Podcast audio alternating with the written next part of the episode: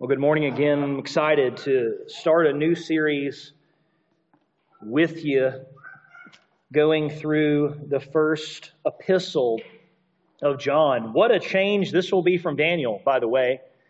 Uh, for some of you, you're like, thank you. Uh, other people, uh, but in all seriousness, I hope that regardless of kind of what you thought about the the, the sermon series on Daniel that there was hope and encouragement in it for you, even though it's certainly a challenging book. First John will present its own challenges, obviously, but they will be very different than the kinds of challenges that we faced in the book of Daniel. This letter is so, so rich. And I'm telling you right now that this letter rewards, very much rewards careful study. And so, as is my practice, in what I understand to be a foundational sermon for the whole series, I want to provide an introduction to the whole book today, uh, both concerning the writing and some of the background information. Then I want to talk about some of the key themes to look out for ahead of looking at the first four verses and drawing some application. So that's kind of the game plan for this morning as we lay the foundation to move forward through John's first letter. Okay? Does it sound good? Awesome. Sounds good. Okay. The first thing we need to discuss is the author of First John. There are very good reasons, both internally and externally, to believe that John, that is to say, the Apostle John, the disciple whom Jesus loved, wrote this letter. Nothing about the inspiration or inerrancy of the Bible hinges, by the way, on who wrote First John. No one even knows the author of the book of Hebrews, for example. And so that's not, it's not a matter of it has to be John to have a, some kind of authority. That's not the case.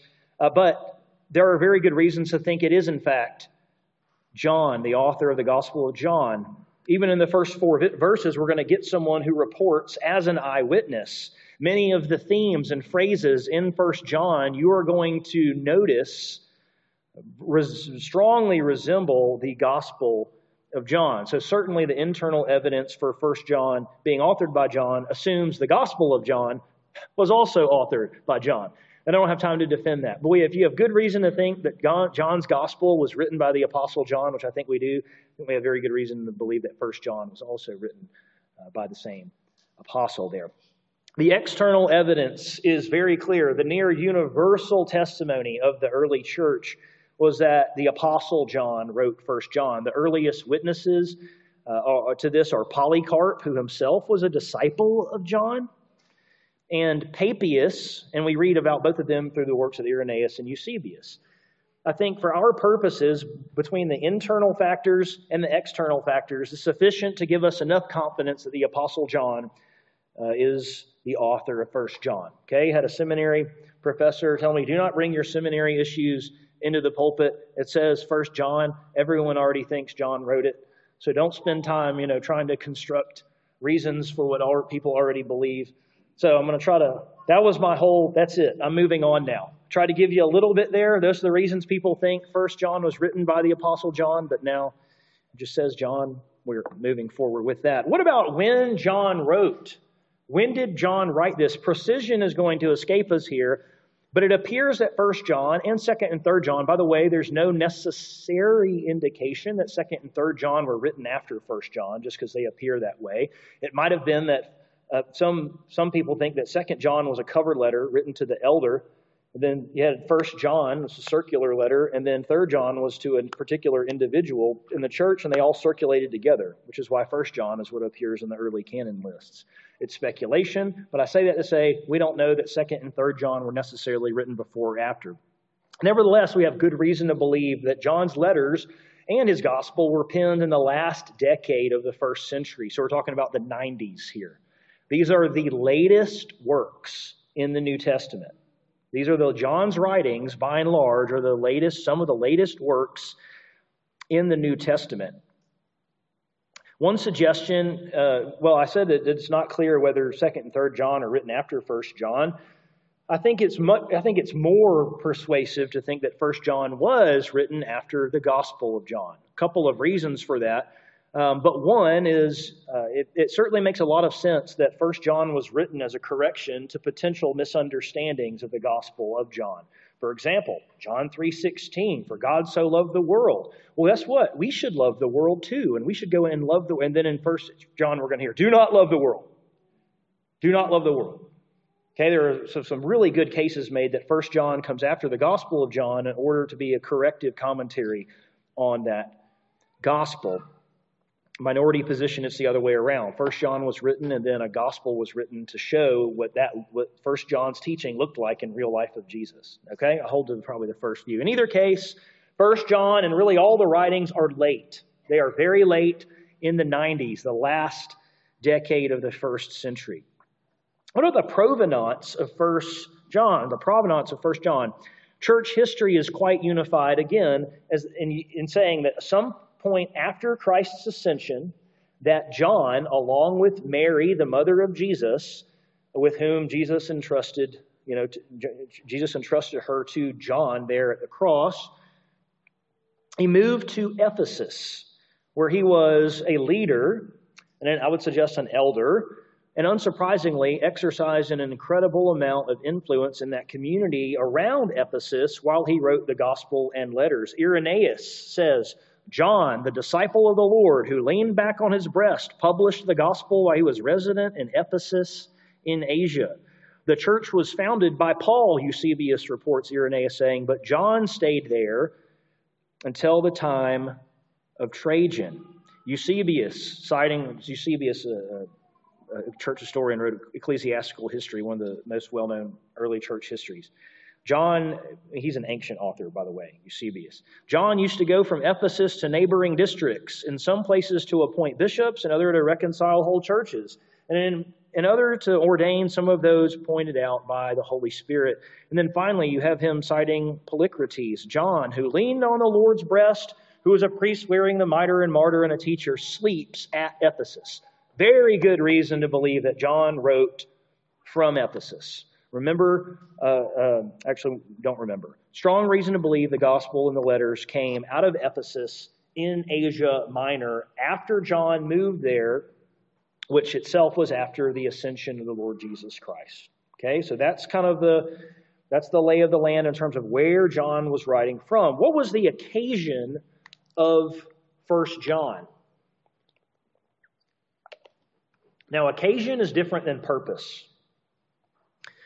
Occasion is different than purpose. It causes us to ask what precipitated this letter?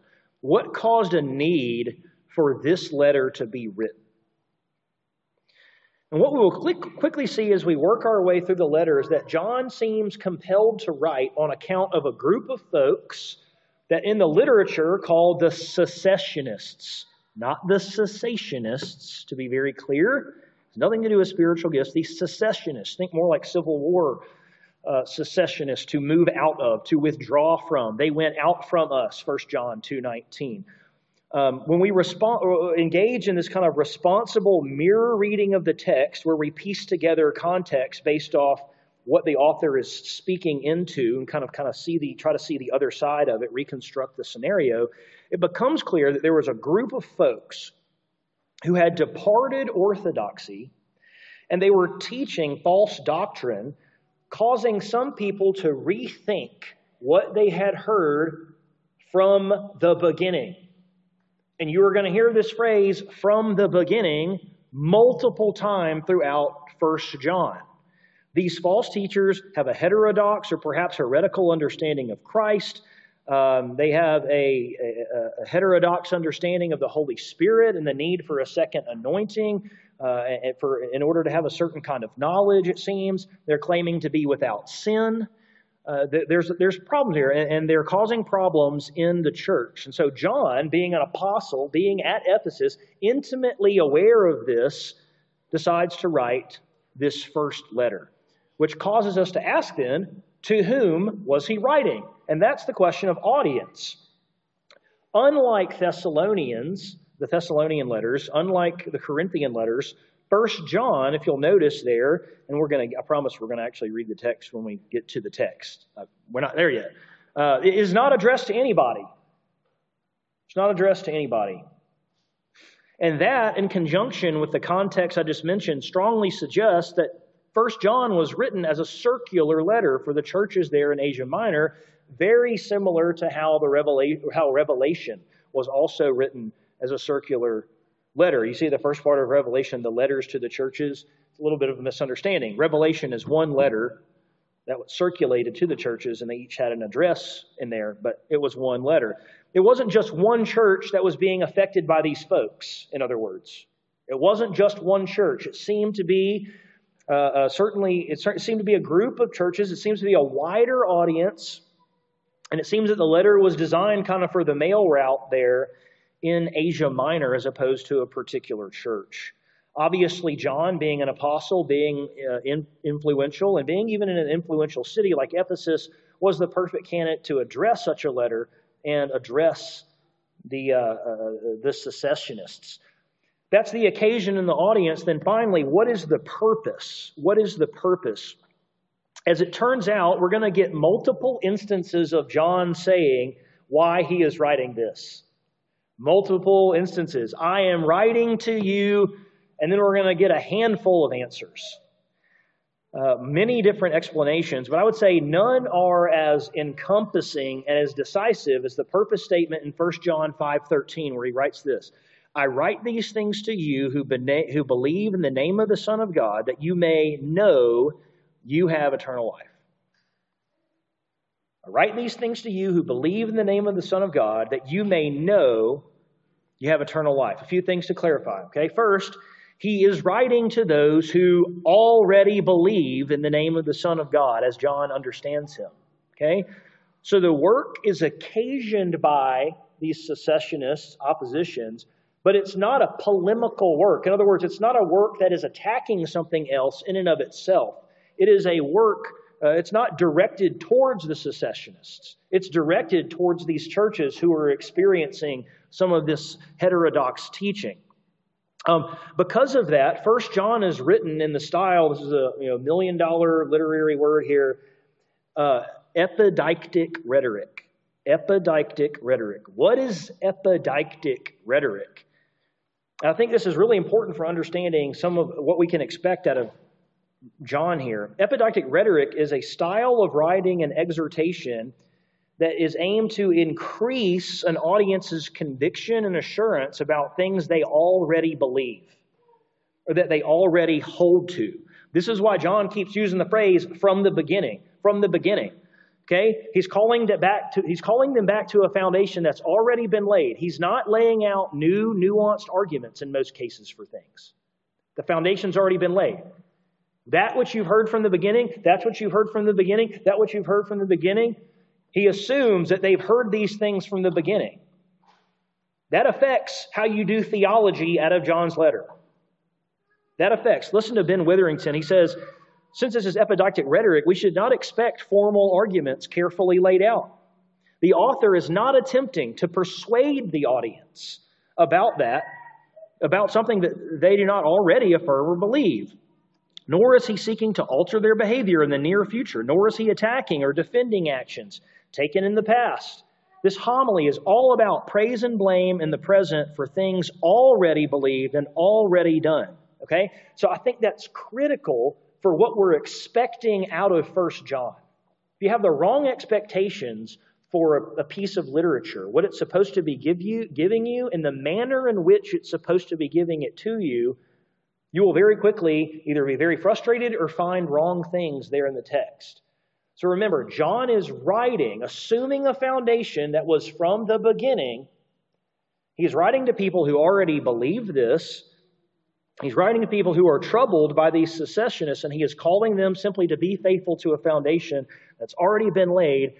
And I'm suggesting that's critical for how you do theology out of First John in a way that is very different than you might do, uh, very different, meaningfully different than how you might do theology out of the book of Romans, for example. Finally, the 513, that you may know. The idea of knowing, and to, to know, knowing in general, that we may know, it's all over First John. I have every instance of know circled in my copy of Scripture. And if you're someone who's okay with writing in your Bible, if you circle every time you see know, knowing, known, that we may know, I mean, you're going to have circles just everywhere as we go through First John. First John is an incredible level, uh, an, excuse me, an, an, an incredible letter of assurance. John is going to give us this litany of reasons to believe we are in the faith. This is how we know who are the true disciples of Jesus. This is how we know. This is how we know. This is how we know. Over and over, we have known this. So, over and over and over, we're going to get how we know. So, if you're a self condemner or a doubter, First John, I want I hope that this washes over you. I hope that I can bring this food out hot to you and let it just warm your soul. This is how you can know you are walking in the truth. And so I think these things are very, very helpful before even stepping into the text of First John. Now, before we turn to the prologue, I want to do one more thing. Have you ever watched a movie and uh, you watch it the first time through, but then you talk with someone and they say, "Hey, did you notice this, this, this like theme that keeps popping up?" And you're like, "No, I didn't notice that." But when you walk, watch it the second time through, then you can you, you see that.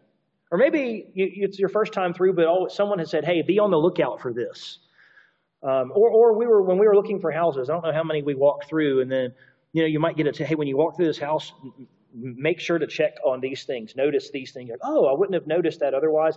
What I'm about to do is I'm about to give you a framework for the tour. Framework for the first John movie. I'm going to tell you some things to watch out for. And my goal in doing it isn't to kind of isn't kind of spoil something, uh, spoil a surprise. It's that I want it. I hope that it helps the letter come alive to you more as we walk through it. Just like when you're looking for certain things in the movie, you're like, oh, I see it, I see it, I see it. Otherwise, when you just kind of walk through it without being told about these things uh, to begin with, you don't see it as clearly.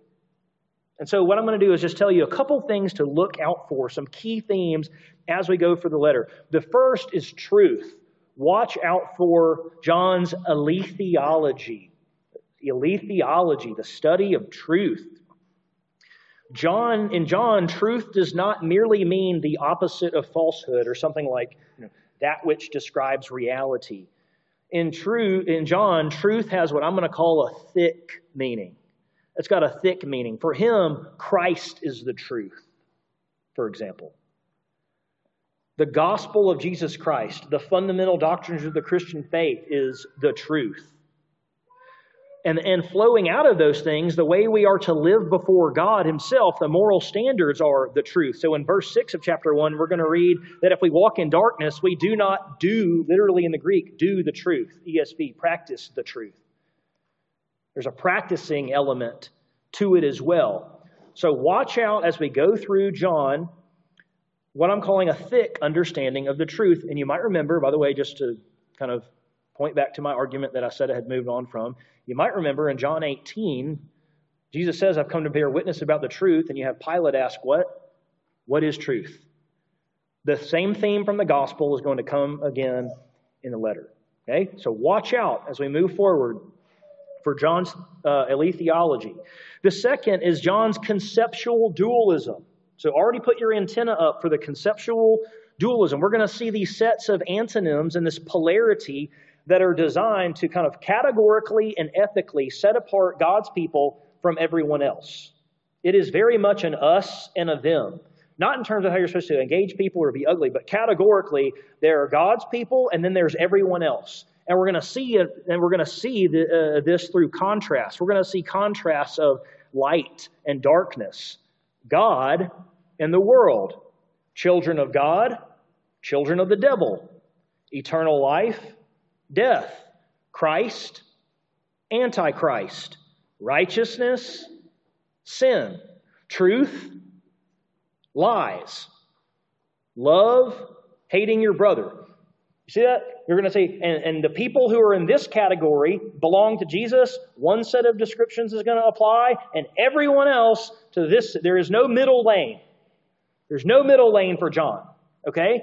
He is giving these exhaustive and exclusive features, meaning everyone who's in Christ has these features, and only those in Christ uh, have these features. All and only, exhaustive and exclusive, distinctives for God's people. Keep an eye on the antonyms and the dualism as we go through the letter. The third is the person and work of Christ, particularly his divinity and atonement. But the eternality of God the Son, the divinity of Christ, the humanity of Christ are going to show up as major repetitive themes in the book. And frankly, you won't be able to miss this one, but I want to call your attention to it because it's prominent. Also, the atonement, the atonement itself is mentioned. It's mentioned in different ways, mentioned, alluded to at least four times. So be watching for that as we go through as well. Finally, true love in light of Christ. First John has a great deal to say about love and a great deal to say about sin.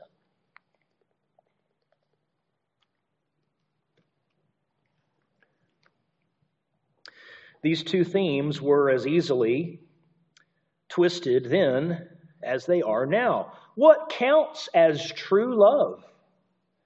Past trying your best, being nice, serving people as they indicate they would like to be served.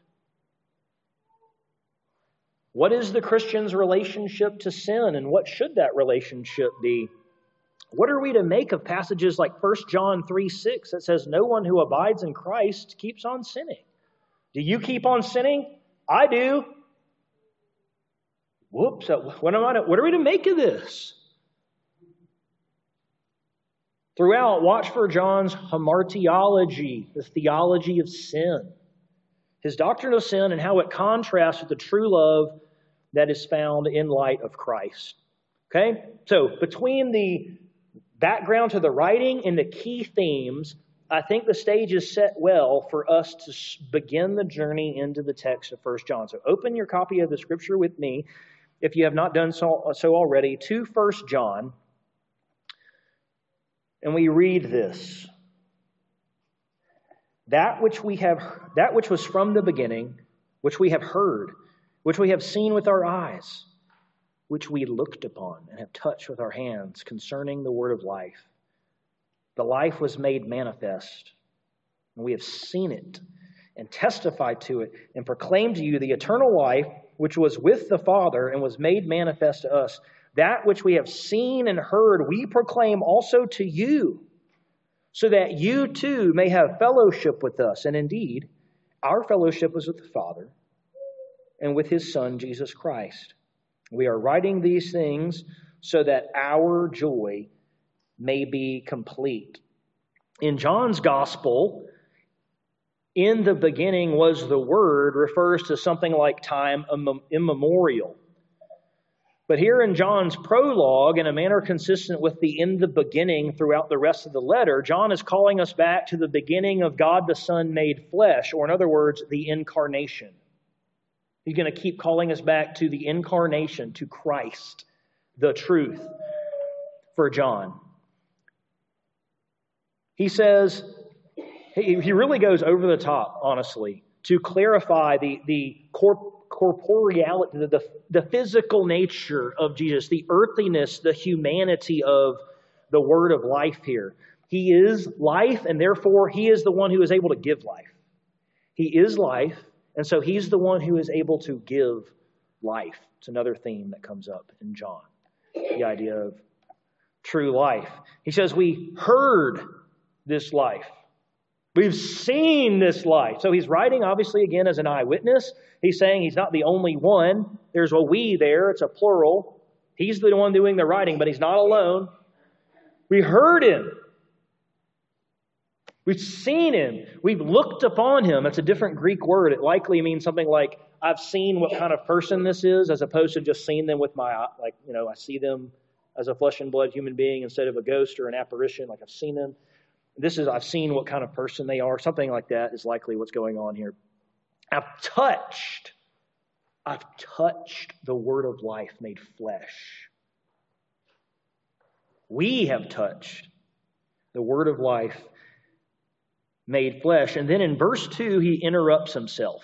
That's why you have hyphens in your copy of the scripture, probably. He interrupts himself. The life was made manifest, and we have seen it and testified to it and proclaimed to you the eternal life, which is with the Father and was made manifest to us.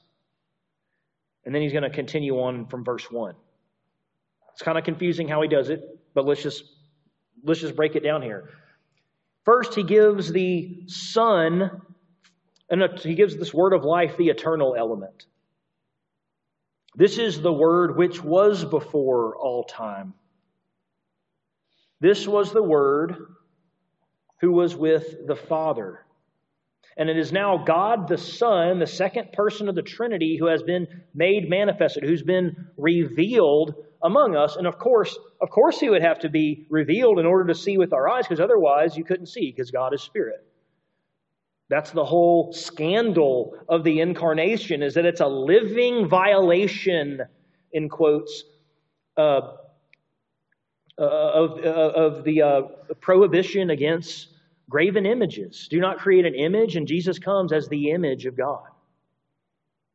It's a, it's a, it's, of course, it's not uh, actually a violation of the commandment, but it, that's the whole scandal of it. Is God, who is spirit, who is invisible, immortal, takes the form of a man. He is the image of the invisible God revealed, God in the flesh.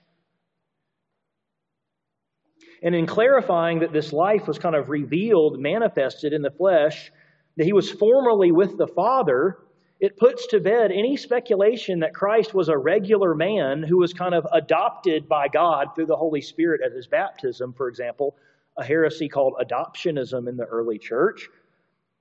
It puts to rest the idea that he had a phantom body or kind of a, an apparent body, but not a real one, docetism, or that he was just the Father, uh, that God exists in different forms or modes, and he was just kind of the Father presenting himself as the Son, modalism. That's not it. It says he was with the Father, distinguishing two particular people, or that he wasn't eternal or truly divine, Arianism. That's a loaded Wade, when I interrupt myself, I usually have to ask the people I'm talking to what I was talking about. Okay? This is uh, this is a very, very loaded interruption of what he says coming out of verse verse one. Theologically loaded. That's a parenthesis in a sense. And he continues on with the that. So you kind of, you know, if you kind of block out verse 2 there, that which was from the beginning, which we have heard, which we have seen with our eyes, which we looked upon, have touched with our hands concerning the word of life, verse 3. That which we have seen and heard, he continues on, we proclaim also to you, so that you too may have fellowship with us, and indeed our fellowship is with the Father and his Son, Jesus Christ. He says, We are proclaiming as reliable eyewitnesses a reliable eyewitness is very key in this kind of a letter in the first century, having to being a credible eyewitness. And we're proclaiming this so that you can experience fellowship with us. Again, this might look like it's establishing fellowship, but it's not. It's continuing on in fellowship that John already assumes his audience has with him. The word fellowship is koinonia. It's a good word to know. Let me ask if you were to define fellowship, what is fellowship? What would you say? How would you understand fellowship?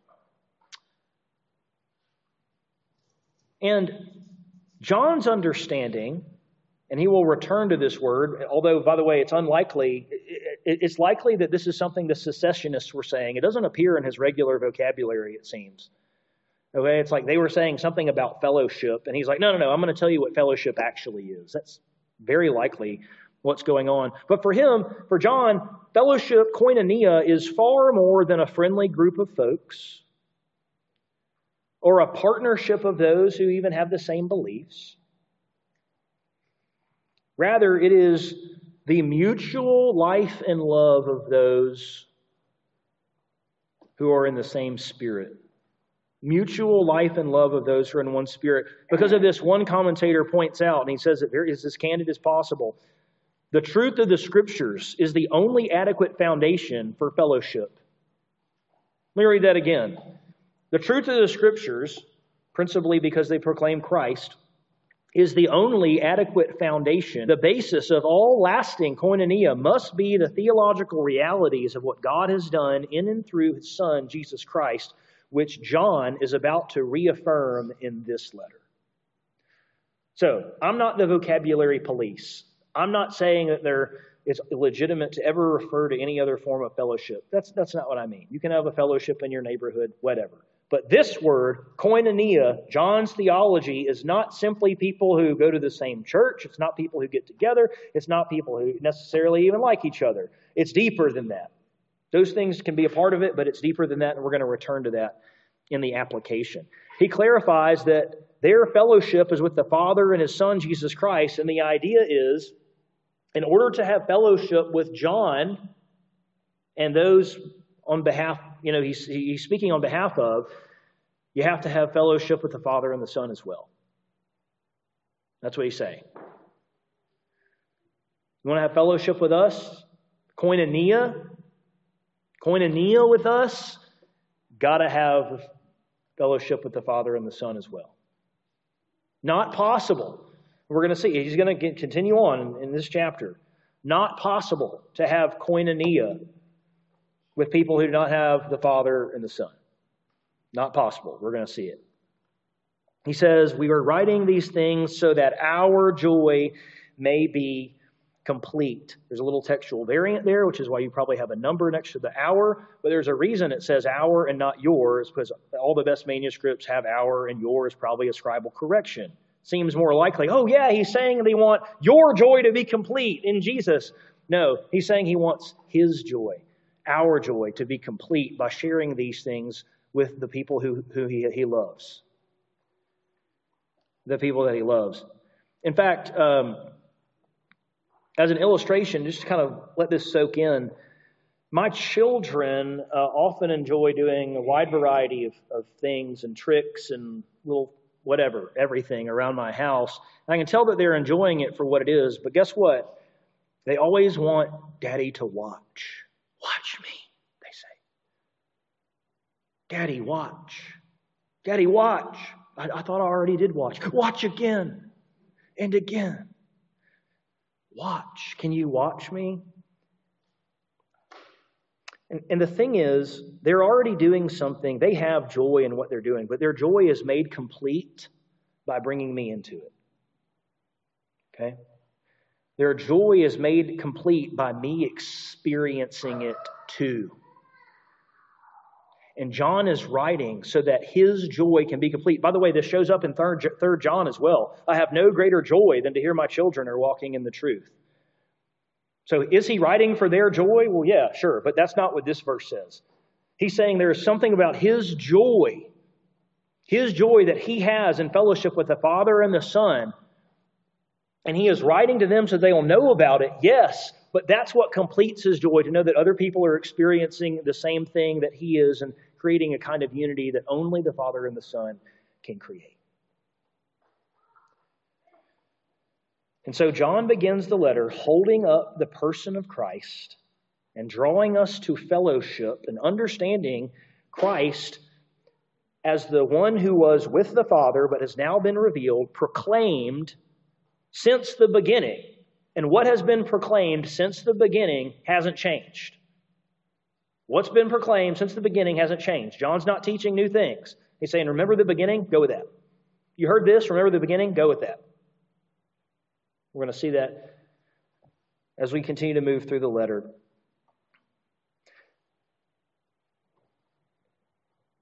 Make a couple observations here as we close.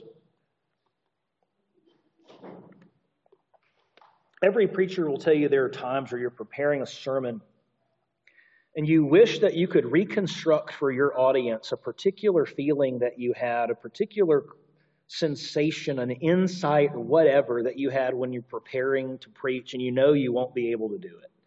And I'll say this is one of those cases. I just have, I feel like I have no chance of communicating whatever it was that I experienced preparing this sermon. And this is as simple as application gets. And it's just the idea of Jesus, the real fleshy, not fleshly in the simple sense, just bones and skin and blood vessels and a historical figure of a man who came. There's, there's a tendency for anything that is normal and regular and just to be uh, underappreciated, and this is one of them. Jesus was a real guy who did real things with real friends. He ate real food. He did all of it. And to prepare for this sermon, especially the background information, and hear about Polycarp talking to John about his conversations with Jesus, that John knew the tone of Jesus' voice as opposed to, say, Peter's. They had touched this man, Jesus Christ, touched him before and after resurrection. I don't know why, but when I hear about Polycarp and Ignatius and the early fathers, Irenaeus, I register them in my head as well known, you know, early church figures and historians. But for someone, for some reason, when I think about John, the eyewitness to Christ, I leave the world of history and go into the world of theology. And I don't know why. It's not like the two are mutually exclusive. For me, Eusebius, Polycarp, okay, John the Evangelist. Now I'm in Johannine theology. For me, I, I, I theologize out the historical, just plain matter of fact reality that John was a man who knew Christ Jesus himself, and you're only, because these letters are so late, I think this is the real, because these letters are so late, that they are just one, two generations, not even necessarily, not even a full generation away from people who knew, who was, who were disciples of John, who was an eyewitness to Jesus, who heard these things, who was able to be around Jesus. And so I don't know exactly how to communicate this kind of just very obvious and, in one level, simplistic Christian truth that it almost helped me experience the historical Jesus in a way that simply believing the truth itself did not. So perhaps that is an encouragement to you this morning, particularly if you're prone to doubt, or maybe you're someone who hears the voice of the scoffer on the internet or in your workplace that that that that, that Jesus is extraordinarily well attested to in history. Extraordinarily well attested to in history, and we have testimony from people who were the disciples of his apostles. Truly, just it, it, it um, I don't really know what else to say. I don't know the words exactly to say what it is, but I hope you can put that together and be encouraged by it somehow. The second point is this: is just this idea of joy and fellowship. Uh, this, the, this flows out of verse three and four here. And this is startlingly similar to the second application from last our last sermon, which I did not plan, by the way, but I also don't believe in coincidence. So here it goes. Because of the nature of koinonia, we'll call it biblical fellowship or true fellowship or something. We have to admit that fellowship is different than going to church, sharing the same beliefs as people, perhaps, being in the same location regularly, having warm feelings for and a good time with other folks. There is something deeper. There is deep unity around the foundations of the gospel of Jesus Christ and the Holy Spirit. There is life and soul that touch in light of union with Christ. And the first question I might ask you is this, and we've read about this fellowship right here.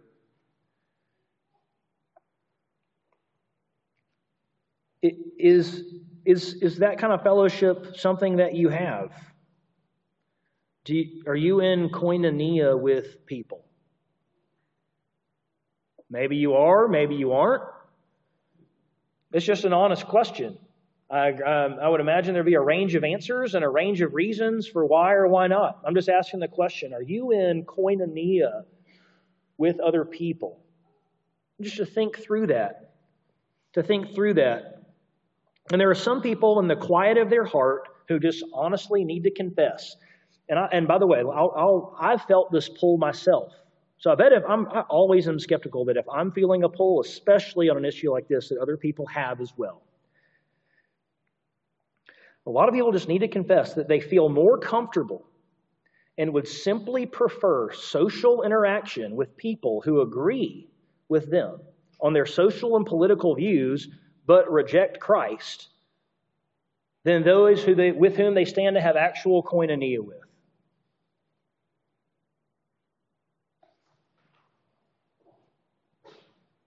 There are people who would rather have, or they would say they have fellowship with people who do not have the Son and the Father because of agreement over here. And they really almost apologize for these people over here who do have, they could actually have koinonia with, they actually stand a chance to have that with.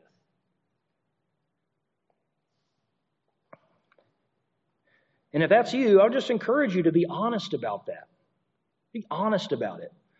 I'd rather hang out with pagans who share my social and political views than uh, Christians who don't. I've heard that from many people.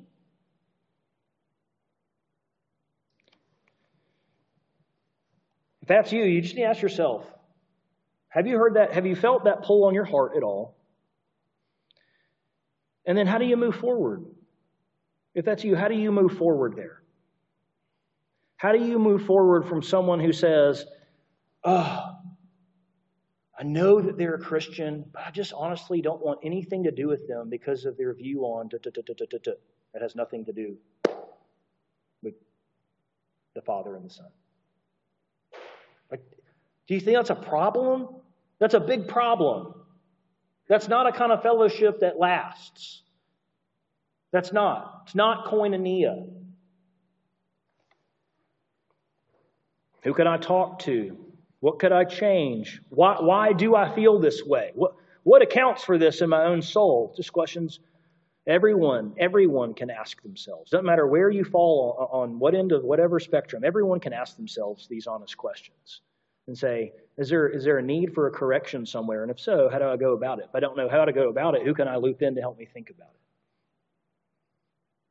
God the Son has manifested himself in the flesh among us, and the invitation is to true fellowship. One that runs deeper than you can find anywhere else and brings a joy that is able to sustain more than you can imagine. And so, in the words of, the, of a forgotten chorus, but a genuine one, I'm not making it up happiness happens, but joy abides. Ooh, that's a good one to remember. Happiness happens, but joy abides. And so I pray that as we continue to walk through this letter, that even when things are not happy in your life, because oftentimes they aren't, this life is hard. It's not a pleasantries factory. But my hope is that as we go through this letter, you will feel the abiding nature of joy that comes with knowing the Father through the Son in accordance with the Holy Spirit. Let's pray. Father,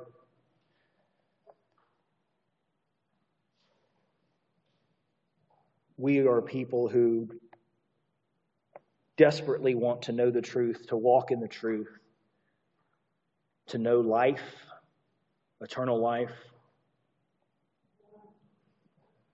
Lord, we're people who want fellowship, true fellowship, koinonia And Lord, we pray that you would just help us ask tough questions about our own life, our own soul, our own excuses that we tend to make for things, our own rationalizations, our own justifications. And maybe we have reasons and sometimes they're excuses, but Lord, we pray that you would deal with our own hearts. Give us discernment, show us our blind spots.